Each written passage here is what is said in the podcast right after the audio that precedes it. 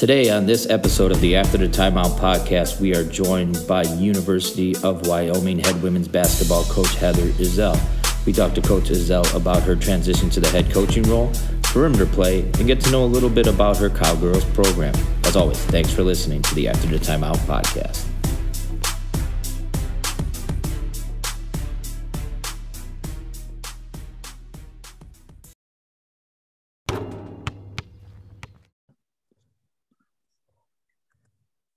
All right, coach. Uh, we usually open with the opening tip, but I'm, I'm going to go audible here. I was looking on your Twitter today. I'm going to go pre-opening tip. I saw some uh, M&M shoes, maybe. You're, you're yeah, yeah. You got to talk about those. What, what, where? obviously Adidas, but where, where they come from? What, what, what is it? Just you guys? You obviously Adidas school. You got hooked up with them, or yeah, M&M? Adidas school. I've never I, seen anything like I'm a, I'm a shoe, I'm a shoe guy or a girl. I'm a shoe girl. Um, takes three of where us. I love everything. Um, so I had actually found those through uh, a couple different sites that I was like, man, I have to have those. They're brown and gold. They're perfect. Um, and so I actually bought them probably like a month and a half ago. It just took that long for them to get here. Uh, and it worked out perfectly with everything else that was happening that literally they arrived uh, the Saturday after I got the job. And I was like, oh, I'm definitely bringing these out as kind of like that first little, I don't know, whatever you want to call it, something for getting going here. So it was, it was perfect. Yeah, those are, those are pretty, those are pretty slick. I saw those. Yeah. I got I got to ask you about them because I've never seen anything like them. Yeah. All right. So the, the actual opening tip here. Um, so you've obviously just taken over at Wyoming. Um, give us a little background on the program. Um, you know, what maybe what kind of see when we'll watch a game with some of your players coming back. Um, and what will be the thing that you want to hang your head on at Wyoming? Yeah, just a little bit background. I've been here for seven years. Um, when I first got the job, I was under Joe Legerski, who was a longtime head coach. He spent 18 years at Wyoming. Um, and then the associate head coach, Gerald Mattinson, got the job for the past three years. So it's been one of those that has been built with two guys, I'd say, for the past 20 years. Um, and they were able to really lay the groundwork on everything we do. And I've just been lucky enough to learn under them and kind of be a sponge and soak it all in. So the one thing that we really hang our hat on is you're going to come out if you come to a game, you're going to watch us. We're going to play hard. There's no doubt about that. That's a, a the Wyoming tough is a real thing uh, for us, and, and it's going to be one of those games where yeah, there might only be 50 points scored because we're going to play defense. Uh, we're going to limit teams. They're not going to be able to run it up and down on us. They're going to have to work for every possession. And then uh, we run a motion offense. So you're going to see basketball IQ kids that understand the game that kind of can be able to read screens, you know, make some different cuts and, and score as a team as much as not so much as like one-on-one kind of things. So we wanted to get into, you know, it's the off season and um, obviously, you know, Todd and I like to do our homework on everybody. And sometimes I think some people laugh at the things we notice when we do our homework. Uh, uh-huh. But we, we, did notice you were a very good shooter. Um, still are a very good shooter. I shouldn't say were. Um, but you know, we wanted to break down somebody's shot. So let's say you, you know, you there's somebody that they just need to to kind of build their shot up a little bit. You know, maybe you're a high school coach, maybe you're a, a younger grades coach. Um, you know, maybe even a, a, college freshman coming in. For you, mm-hmm. what are three things you're looking for to create a consistent jumper if you're developing a player's shot? I think the the point that you just even used, consistent. I think your all of your fundamental part of your shot has to be consistent every time. It can't be that it's constantly changing with every shot you take.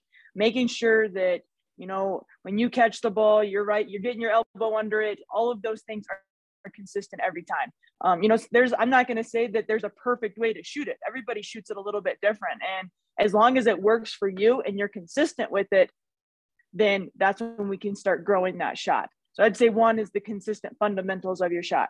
Second one is actually understanding what is a good shot. Uh, it changes for each player, but understanding what a good shot is makes you a really good shooter. And, and you're not taking shots that maybe you are not capable of shooting. And the more that you can be able to figure out which shot is the best, then the more success you're going to have. And then that grows your game where some of those shots that maybe weren't good for you at the beginning now become good for you and great shots by the end of your career. Um, and so understanding that part. And then I'd say what we always talk about is, you know, quality over quantity. It's not about coming in the gym and shooting a thousand shots. Are they good shots? Are they actual game like shots? Or are you just sitting there, you know, kind of half going and spin the ball to yourself and barely, you know, really put in the work? making sure I don't care if it was 200 shots instead of a thousand. If those 200 shots are really quality shots, now we're going to be able to create a really good shooter. So I just wanted to follow up on for you, you know, within your offense, you know, I'm a motion guy myself as well. For you, are there any shots that you don't really like to see? I know a lot of coaches will talk about long twos or or um, you know, jumpers from specific areas. Are there any kind of jumpers or shots in your offense that you want to try to get away from? And then are there any specific shots, whether it be corner threes, uh, shots from the rim that you're looking for? Yeah, I mean, I always say the worst shot in basketball is a, a toe on the three point line. So I guess that would be the worst shot if you're going to talk about it. But the one thing I think the women's game um, has lost a little bit is that mid-range jumper, um, being able to shoot the mid-range either off the bounce or even just coming off of a curl, you know, being able to hit the mid-range. So I actually really love that shot, but I would like for it to getting back into the game more and for kids to work on it more. I think everybody just runs to that three-point line now, and we just shoot those as opposed to working on that mid-range. Um, I think the other shots that I know aren't successful in our offense are ones that are created one-on-one. Uh, we are motion. So you coming off a screen, down screens, flare screens, whatever action those are, those are really good shots as opposed to I'm just going to start dribbling it and try and creating my own because uh, the rest of our kids don't know what you're doing then. And that creates bad shots for us. Um, we're really good. I think the best shot within our motion or within our offense is what we even say kind of the next one, next one, where our action creates some kind of action that we're putting the ball on the floor and we're driving baseline and we hit the drift pass and then we go next one, next one, maybe at the top of the key. Um, we always really go, you know, good, better, best. Where yeah, was it a good shot in the corner? It could have been, but maybe that next pass made was a better shot. But the best pass or the best shot was that final pass to that kid that was coming all the way around. So we get a lot of good success with those kind of actions where we're in our motion and being able to move the ball like that.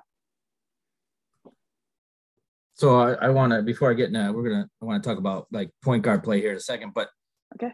I think something interesting you said is shot selection and, and I wanted to talk to you about how to help players realize what a good shot is for them, right? Because I think that mm-hmm. might be part, right? Absolutely. You're getting you're getting players that were the best they at their school, best in their area, and a lot of times hey that's a good shot for you you know? Yeah. Getting to your level how do you help players whether it's analytics whether it's whether it's percentage whatever it may be um mm-hmm. is hey this is a good shot for you at this time and then we can work on this next shot going forward.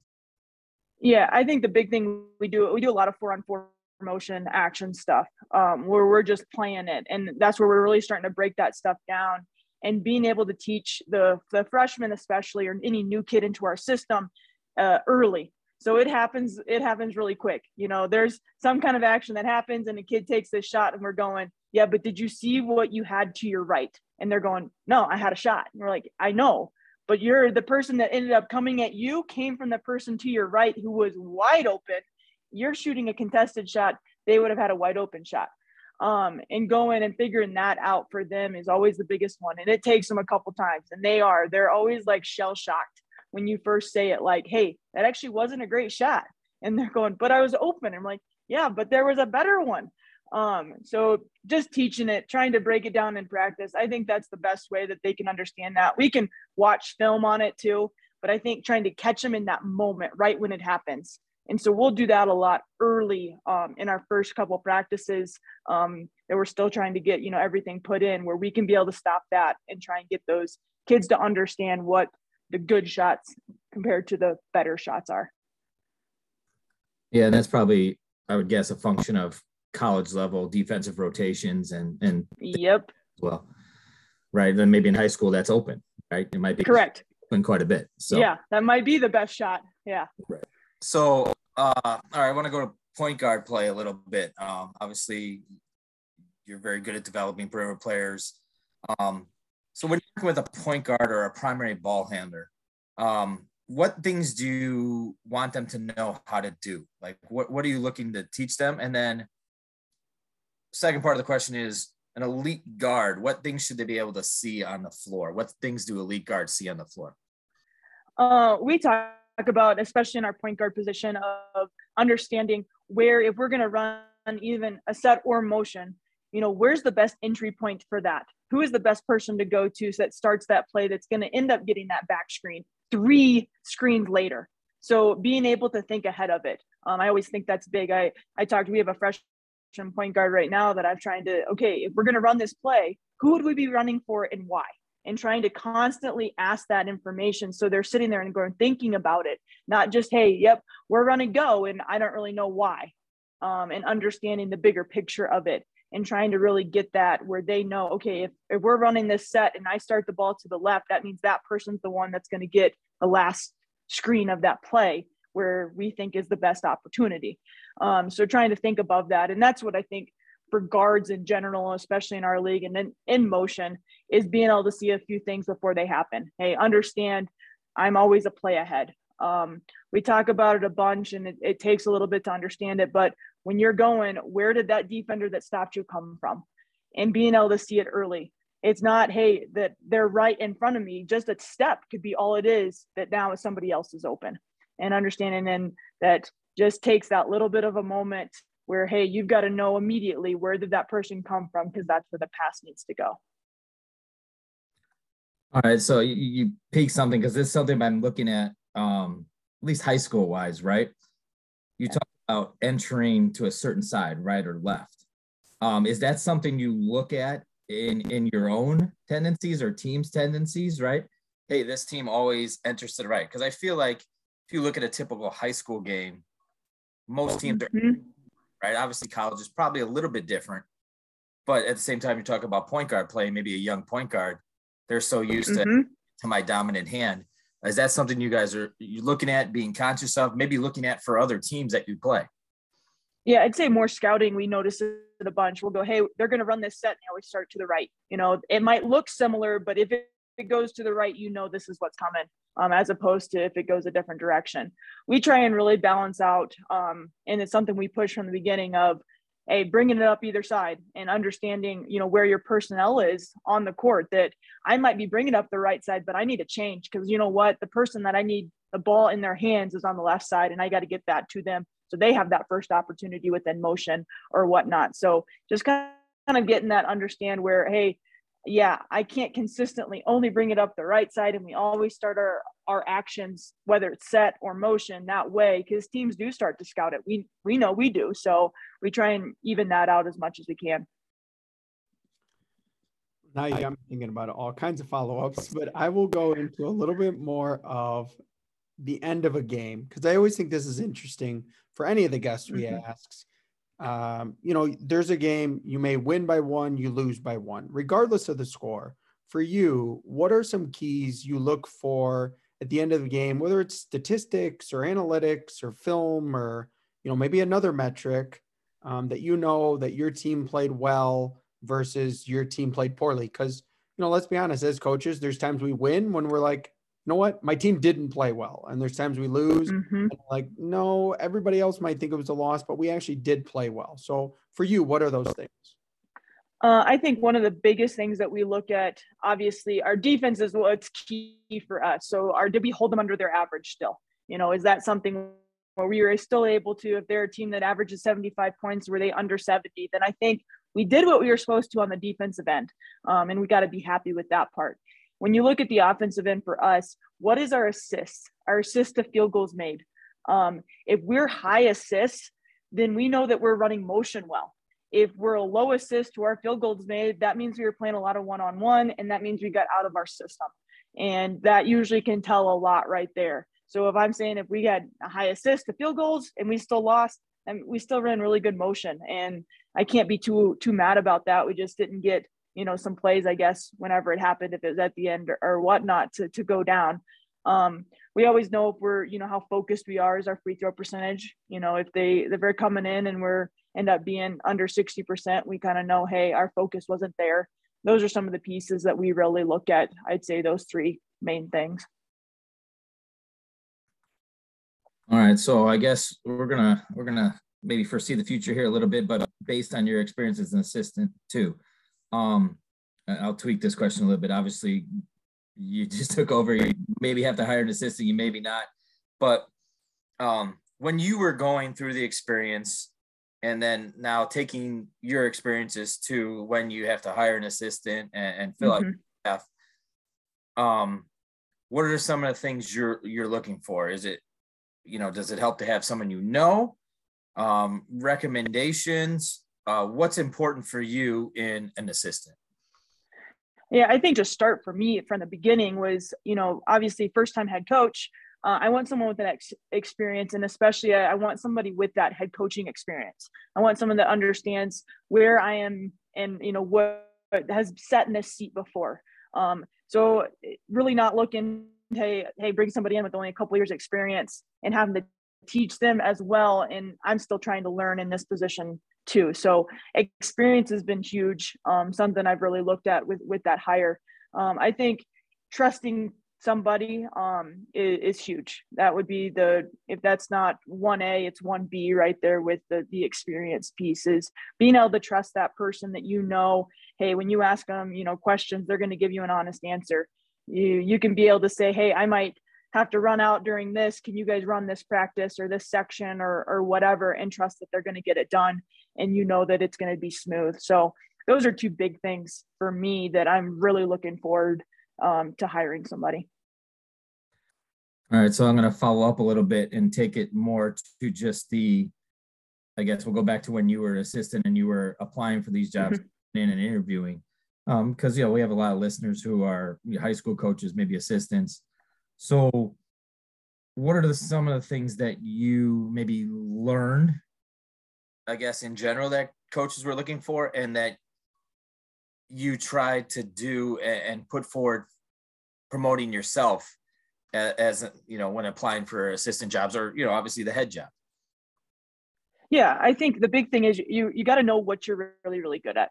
And you got to really start trying to build that that around okay i know i'm really good at recruiting but knowing that is not that's not all the job is. And being able to say okay can i can i scout? Can i game plan? Can i you know um on court teach?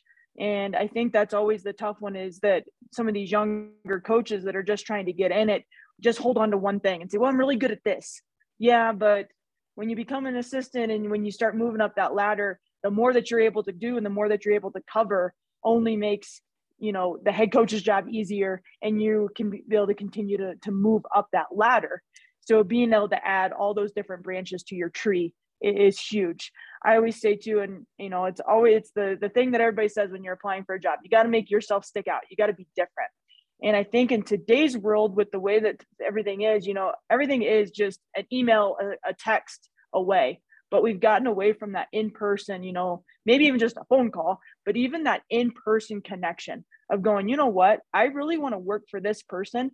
I wonder if I drove and, and met them in their office in person, would that actually be the thing to do? And I think we've gotten away from that. And I would recommend anybody that, hey, if you're going, I really want a job at this place and I'll, uh, University of Wyoming, great example. We have a, an opening, right? I've gotten tons of emails, but I'm, I wish somebody would just walk into my office and say, hey, coach, I know you have an opening. I'd love to just introduce myself. Here's what I think I could bring to the table. Here we go and that would just blow you away because we just we don't see it anymore so now i'm going to tweak it only because i've had this experience as a head coach. Let's say you hire someone down the line maybe it's a year into it a half a year and a half into it and you realize that person is just not a good fit. How do you think you would go about handling that? I think the communication piece on that is huge. Um, as long as that you've had a, a really good conversation of expectations and what you want from that position from the very beginning and going, hey, you told me you could do this, this, and this. And we're kind of falling through in some of these areas, you know, and having that conversation of, hey, these are the expectations I laid out. And unfortunately, we're falling short. So where can we figure out this? Is it, is this the best fit? or you know are we needing to do more professional development to help you get to these areas but just that communication factor and those expectations already laid out is huge where i think it goes across the board for assistants for staff for players. If they know what's expected then i can have this conversation with them at the end of the year and go here's where you were but this is where we talked about you being. And then it lays it out a lot easier and we can be able to have that dialogue of okay well i thought i was doing better or, or vice versa. All right so this is um, definitely more towards the off season now. So for you obviously on the division one level the strength and conditioning coaches and um, nutritionists and and things along the lines of working you know together as a whole for the group of players. Um, but for you i wanted to talk about strength and conditioning. For you, what do you want to achieve this offseason as far as strength and conditioning? And then maybe a second part, is there any specific like preseason test or metric that you and your staff use to kind of know your players are at a specific level as far as um, maybe conditioning going into the year? Yeah, so we're very unique here, um, and something that we're going to stick with, uh, even with me taking over, is we don't require kids to stay in the summer we have a handful of international players that that's the only time they get to go home. So I don't think it's fair to say, oh, well, you six, because you guys live in America, have to stay here, but you six, because you're internationals, you guys get to go home. Um, so it's completely volunteer based. If they want to stay, they're more than welcome to, but it's not required. So that kind of changes that summer strength and conditioning program where we send it home with them. And, you know, I, I know some days they're going to do it, some days they're not. That's just how it is. The one other thing that's unique for us is, is that the elevation that we play at. It doesn't matter what you do all summer. If you go back and you're at sea level and you're going to come back up to 7220, you're going to struggle. And there's it just happens. There's nothing you can really do about it besides, you know, coming up here more in the summer, coming up here earlier, but it's going to always take a few days to get those lungs back. So we really focus in the fall of that conditioning piece um, the strength piece, we, I, for the most part, our kids do a really good job of being able to do that on their own in the summer and keeping that level where we might have to build back a little bit in this in the fall, but not as much um, as the conditioning piece. So we really try and hit that. Um, and we don't really have, in a sense, a metric. Uh, we haven't in the past. We might add something in. Uh, I haven't really completely nailed that down just yet, but it's it's an obvious struggle, and you know when we start getting into practice, you know, where they're at and just trying to get as much of that conditioning in for the four weeks that we get, have or whatever it might be when they first get back in the fall and getting them down on the court and just trying to get as much conditioning as we can with our, our strength and conditioning coach is always our, our biggest struggle, to be honest, and something we continue to work on every year. All right, so I want to move into um, and obviously you've been in the same program you've talked about running kind of the same stuff but you obviously mm-hmm. have ideas and and you know things you things you want to do so um, and obviously you're in the first parts of this process but how have you gone about starting to to find recruits that fit your program uh, you know maybe attributes size etc because every coach has different things and and maybe you want to tweak that a little bit to, to be make it more of your own. Yeah i think uh, right now we just talked about those kids that you know play hard no matter what score is where you know if it's playing with their high school team their their summer team but just that playing hard aspect. And then the big thing that i look at is can kids make an impact without the ball in their hands if they can be able to make an impact on the game without the ball in their hands, they're going to be successful in our program because that means they understand the game. Their basketball IQ is higher. They're getting a little bit more of the movement without the ball, understanding how to read screens, things of that nature, which then translates for our motion really, really well. So if I go to a game and a kid has the ball in her hands, you know, for 35 minutes, I, they're probably not the ones that they're going to be the most successful at our program. It's the one that's off the ball, that's coming off a screen and doing some different things that that we really look at and try and and try and focus in on. So interesting. I just have an interesting follow up because when you were talking about the the international flavor to your recruiting, yep. well, it really made me think as I counted your roster, and almost half of it is from out of the country. Um, so mm-hmm. I guess you know uh, an interesting follow up to for me is how do you kind of blend these these different personalities. I mean, when I looked, not only are there you know kids from Australia and Wyoming and or and Spain, you know, in Croatia, but as I kind of said, then there's like Idaho and Wyoming. So how does that all kind of blend together? You know, it's crazy. I think kids are so I don't know resilient these days. Where I I give them so much credit for international kids to be able to travel all the way over here, you know, and and spend eight months um, and not being able to go home. But it seems it, it takes about that month um, for them to just get acclimated. And then we notice where it seems like our American kids, some of their best friends are the internationals and they just click. And where we've seen it even where I've had kids graduate now that they are visiting, you know, still. And we had one that was living with one of our international kids' families while she was over traveling and things like that, where they just create that connection um, so easy. I think you know, in, in the big picture of it, doesn't matter if you're in Croatia, if you're in Spain, if you're in Washington, if you're in Wyoming. Um, the everyday, the basketball is still basketball. Um, you know, girls are still girls, women are still women. I, everything that we're we're doing, they still enjoy if it's TikTok or whatever the the new trend is. It's the same over there as is here, and they end up all enjoying and and I don't know. I think all half of them are on TikTok now together doing the videos, whatever. So whatever it works to to create that connection is I'm all for it and and they love it and they all get along really, really well. I I, I popped something up in my mind too. I guess it's no disrespect to Wyoming, but like, you know, you wouldn't think of the international pipeline going to Wyoming. I mean, there's mm-hmm. a lot of mm-hmm. international players in that. But how did you guys develop that and how did you guys you know, obviously, I'm sure it's probably a couple years down the road, you know, beforehand. But yeah, what are some of the things you guys have done for that? Because that's that's really that's really cool. Yeah, um, when I first got to the, got the job seven years ago here, um, we had another assistant coach that was um, that was all he did. Um, he was very international. He was from over there, and so he had all kinds of connections. And so we leaned on him really, really big, and he was able to kind of start that process for us. And ever since it, it's like it only took a, to get a couple.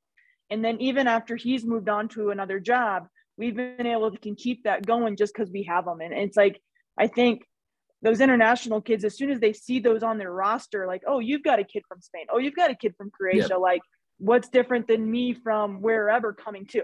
Yeah. um, and they just kind of understand that hey we've got that you know blend going already and that we got we understand how to how it goes i guess. So it just has created that pipeline that's um, is gratefully stayed with us. That's actually really cool. You just never know, right? Never know what connections and who you right. have. That's awesome. Yep. All right. So I want I'm gonna take this question two ways, only because now I know okay. your love of shoes, like mine and Todd's love of shoes. So we're gonna take this two ways. First, we're gonna talk about maybe just your overall coaching style as far as um, maybe demeanor during a game, um, you know, in in that way of your style?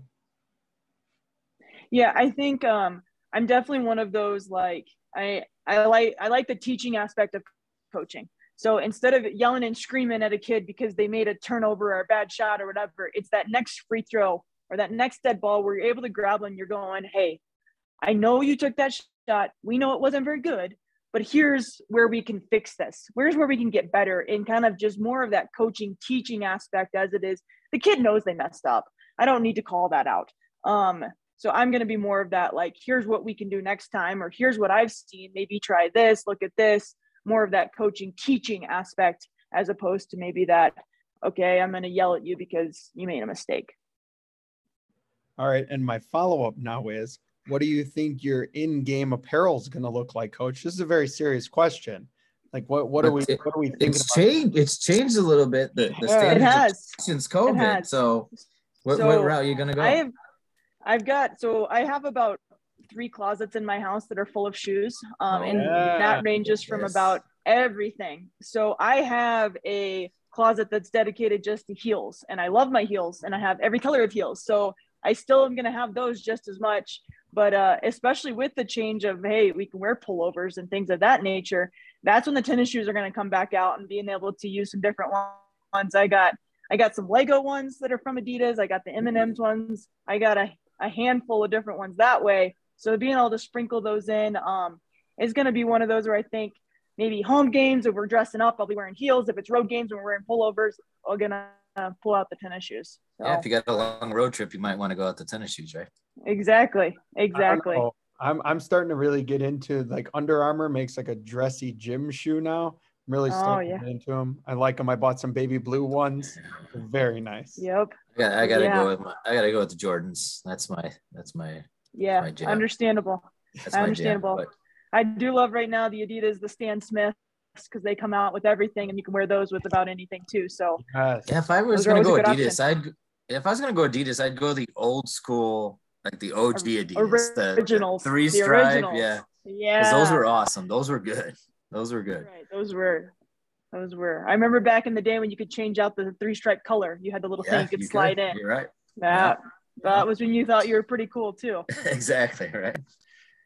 All right, so uh, I wanted to get into, um, and this is a pretty prevalent topic, especially in college basketball. I think it filters down. It's it's filtering down to high school now. Um, the long, uh, I guess, first of all, the short term effect of the player and coaching movement, right? The transfer portal. Mm-hmm. I mean, mm-hmm. I think I just saw today there was like four, four or five coaches hired somewhere else. Um, so the first, the short term effect of that, and then what do you think the long term effect is going to be? Yeah, I think basketball in general. Yeah, I think um, right now the transfer portal it's still got so many things that I think people are still trying to figure out about it. Uh, it's still new, it's still whatever, but it, I think it is the point of there's always going to be those kids that, and I mean, coaches do it too. Things are always going to be better. The grass is going to be greener on the other side. And the long term effect of that is that kids are going to start realizing that's not. And they're going to start talking to friends that have done this and they're going, actually, it wasn't a great move. Um, so, short term, we're all going to say, oh, yeah, grass is greener on the other side. We're all going to do it. We're going to do it. But then in the long term of that, now the trickle down of, hey, you know what, this wasn't a good move, or I, I ended up with nothing, um, is going to start to happen more and more and more because of the amount of kids that are in. I, it's going to be unfortunate because there's going to be a lot of players coming up next year that don't have a spot and that are going to be, you know, either retiring early or, you know, walking on or, or doing something they didn't really want to do because they, you know, changed their mind and, and went into the portal hoping that someday are going to get something better and there's just nothing out there.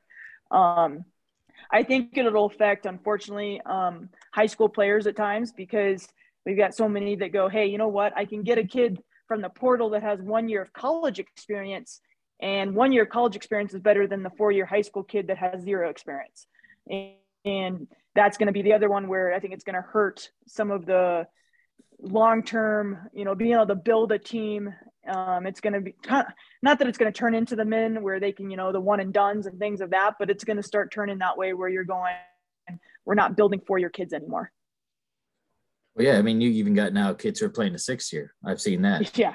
And, yes. And, which is rightfully so because of the COVID year and all that. Yeah, but, COVID. You know, that also just filters down, right? It's one less spot for a kid.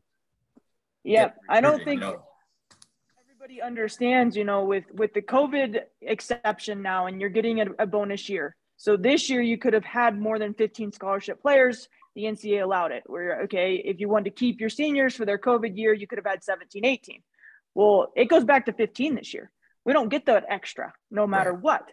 So we had to go ahead and prepare for, okay, are our seniors staying and, you know, change that recruiting class? Well, that's why you're seeing some transfers as well, because they're going, I already signed these kids. These kids already committed. I don't have a spot for you to stay now. You're right. going to have to go somewhere else and that's where the part where you're there's going to be a lot of movement in that case just because there is literally no spots available no i i, I do I, I think you know i have a couple of players that are playing college basketball and they're coming back for their fifth year and um, you know their their coaches were even talking to them about like you know they may only recruit one freshman or two freshmen yep. just because that's all the spots that are left in yep exactly um, all right. So as we get into our last two segments, um, our first one we call 30 second timeout. Um, this is kind okay. of your, your, platform. You can talk about whatever you want. It doesn't have to be basketball related. Um, you could talk about, you can talk about yourself, your family, your program, uh, an organization you're passionate about. Um, we've had people talk about their spouses. Um, we've had pretty much everything in this segment. Uh, we had one people coach, ask us questions. Yeah, we had one coach turn it back on us. Um, so, kind of anything you want to talk about.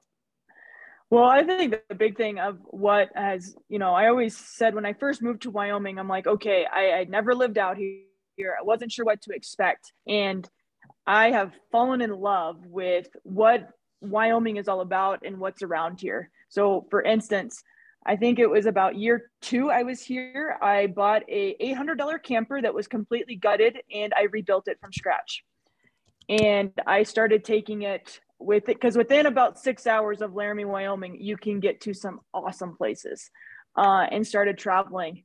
And so me and my significant other have done about everything you can think of with that camper. We finally sold it and upgraded to a little bit nicer. It was kind of time for that, you know, upgrade of we, we've done everything we can with this one. Um, so I love the camping. I love everything about getting outdoors, the hiking, uh, and all of that. That I think when you think about Wyoming and you know everybody knows Yellowstone and the Tetons and, and all that, but the the hidden gems that are around that are close is just awesome and it's one of my favorite hobbies and everybody's told me now that you're a head coach you got to still find time to do that because getting away and getting outdoors is some of the best medicine you can you can possibly give yourself.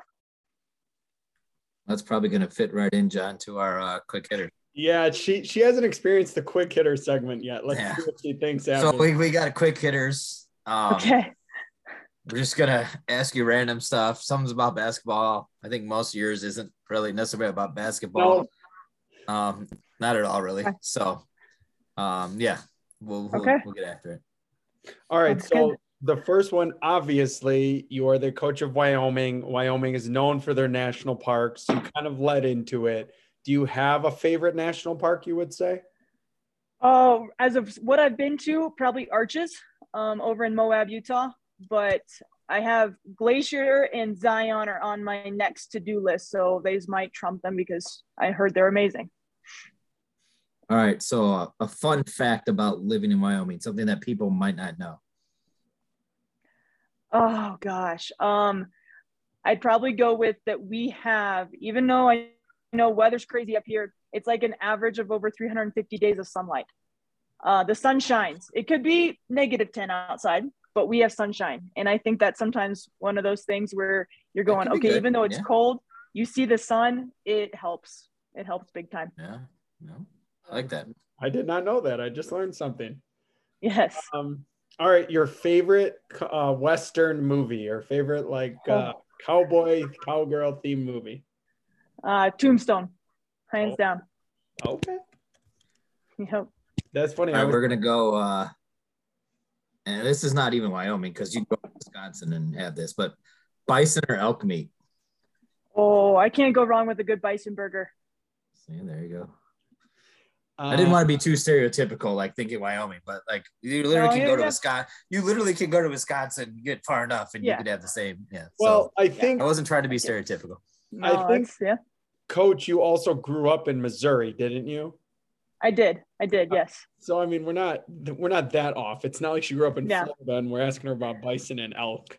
So, I know, right. but yeah, yeah, stereotype, you know. Um. All right. So I saw that you were tied for the Iowa State women's basketball leader in three point three pointers made. So mm-hmm. um, for you, best shooter you ever saw in person, men or women? Oh gosh, that's tough. I mean, I I've been I've been to a lot of different games. I, it's hard for me not to say Steph Curry. Um, that's tough not to say. If I was looking at the the college game though, I would probably say JJ Redick. Okay, excellent. Yeah. All right, so here's a basketball philosophy question. All right, okay. you're you're up three, three seconds left. Opponent has the ball. They're in the one and one. You foul in or let it play out. I, I'm letting it play out, especially because women's basketball doesn't have the one on one anymore. We have oh, two right. shots yeah, I only. About that. So, about that. Yep, yep, yep. But uh, we hang our hat on defense. I've always thought that too. Is three seconds is enough time. Um, you got to play it out. Okay. All right, last one. Only because it's tonight. Who you got? North Carolina or Kansas? Oh, gosh, this is tough for me because I was a I'm a huge Duke fan. I love Coach K. So Okay. with Duke getting beat last night, um, I probably don't have to go the Big 12 roots here and go with Kansas, being being a Big 12 kid. Um, so I gotta, which is tough because I was from Missouri. That's a tough one to, to admit to, but Yeah. uh, Yeah, I'll go is. with I'll go with the Big 12 and, and KU. Well, coach, we really had a lot of fun when when I saw that you were taking over at Wyoming. It, it was definitely a unique guest that we wanted to talk to, and and we were really excited that you agreed to be on. So thank you for joining us, and and this was a really fun episode. Yeah, I really appreciate you guys having me. Thank you very much.